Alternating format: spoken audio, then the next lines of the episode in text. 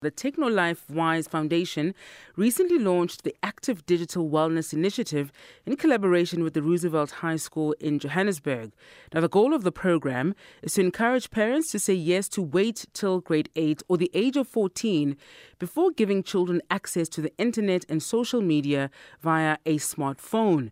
Dr. Marlena Kruger, digital wellness coach and founder of the TechnoLife Wise Foundation, says Roosevelt High, High School has had no cell phone policy during school hours since 2016, and the outcomes have been an eye opener. They have seen a decrease in, amongst others, cyberbullying and an increase in academic performance and children's social development. And she joins us now on the line to tell us more about this program. Thank you for your time, uh, Dr. Kruger. Welcome to the Weekend View. Uh, perhaps uh, you know some of our listeners may think, well, you know, everything we do these days is, is on our phones.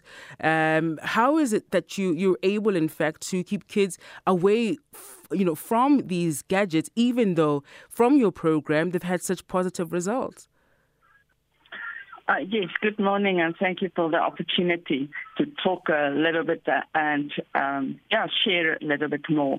Yeah, I, I think it is um, it is not definitely not easy in the in the true sense of the word, word. And I think we are all we love our gadgets, we mm. love technology, um, and that's for sure. It's helping us a lot. But it's unfortunately it also brings its challenges and responsibilities, and especially with regards to children and their development, and therefore on, uh, in all areas of life. Therefore, it is quite important that we should start.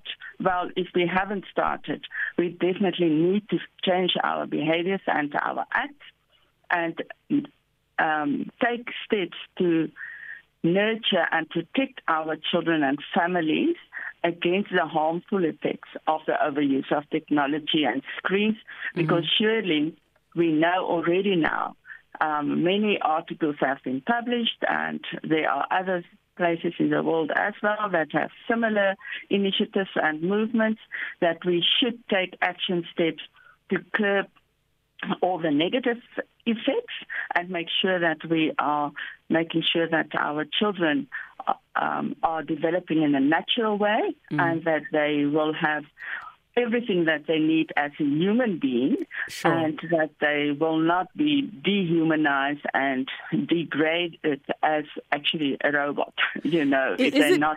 Yeah, Dr. is, is it about the content on these devices or, or the, the devices themselves?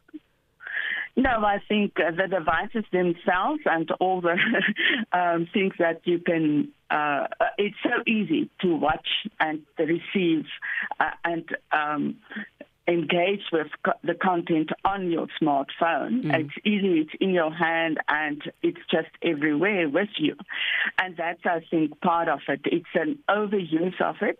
And yes, the content that um, children especially can engage with and will receive, whether they are planning it or not, mm. we know it's just planted everywhere, you, you, know, and with their fingers, um, even the babies and toddlers and young preschoolers and young children mm. will will get content that they are just can't cope with. Yeah. You know, their brains and bodies are just not mature enough to engage with it, Indeed. and they don't know what to do. And the, yeah, all the negative impacts about cyberbullying, addiction, sleep that's uh, also impacted behavior. Yeah. All those kind of things are linked together, and therefore we need to take action steps against that. And are parents taking digital wellness seriously? How, how can they begin to do so if they aren't already?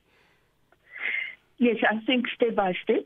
Um, it is n- not easy, and therefore it is rather a step by step approach so that you d- don't go cold turkey, you, you, know, just one day this and the, the next day the rest. Um, for younger children, you can be more abrupt uh, because they don't know what's better, although you will have to prepare them, you know, and say, well, it's not good for you. Let us start doing it less and replace it with active um, interaction, social relationships, building those skills, the physical environment, the movement, that's all part of building neural networks to improve development and skills and behavior. So mm. it is a step by step approach depending on the age of the children, but it is definitely taking also responsibility or add that responsibility back to um, adults and yes. parents as role models to take that ex- action steps and work through it together with their children. Yeah. But one step at a time, one step for a week, you know, gradually let us look sure. at what's happening at the dinner table. Let us look what's happening in your in bedrooms. You yeah. know, um, start somewhere, work together, and agree um, to improve the digital wellness and, in other words, your wellness in all areas of life. Absolutely, it's possible. Dr. Marlena Kruger, digital wellness coach and founder of the TechnoLife Wise Foundation, thank you for your time.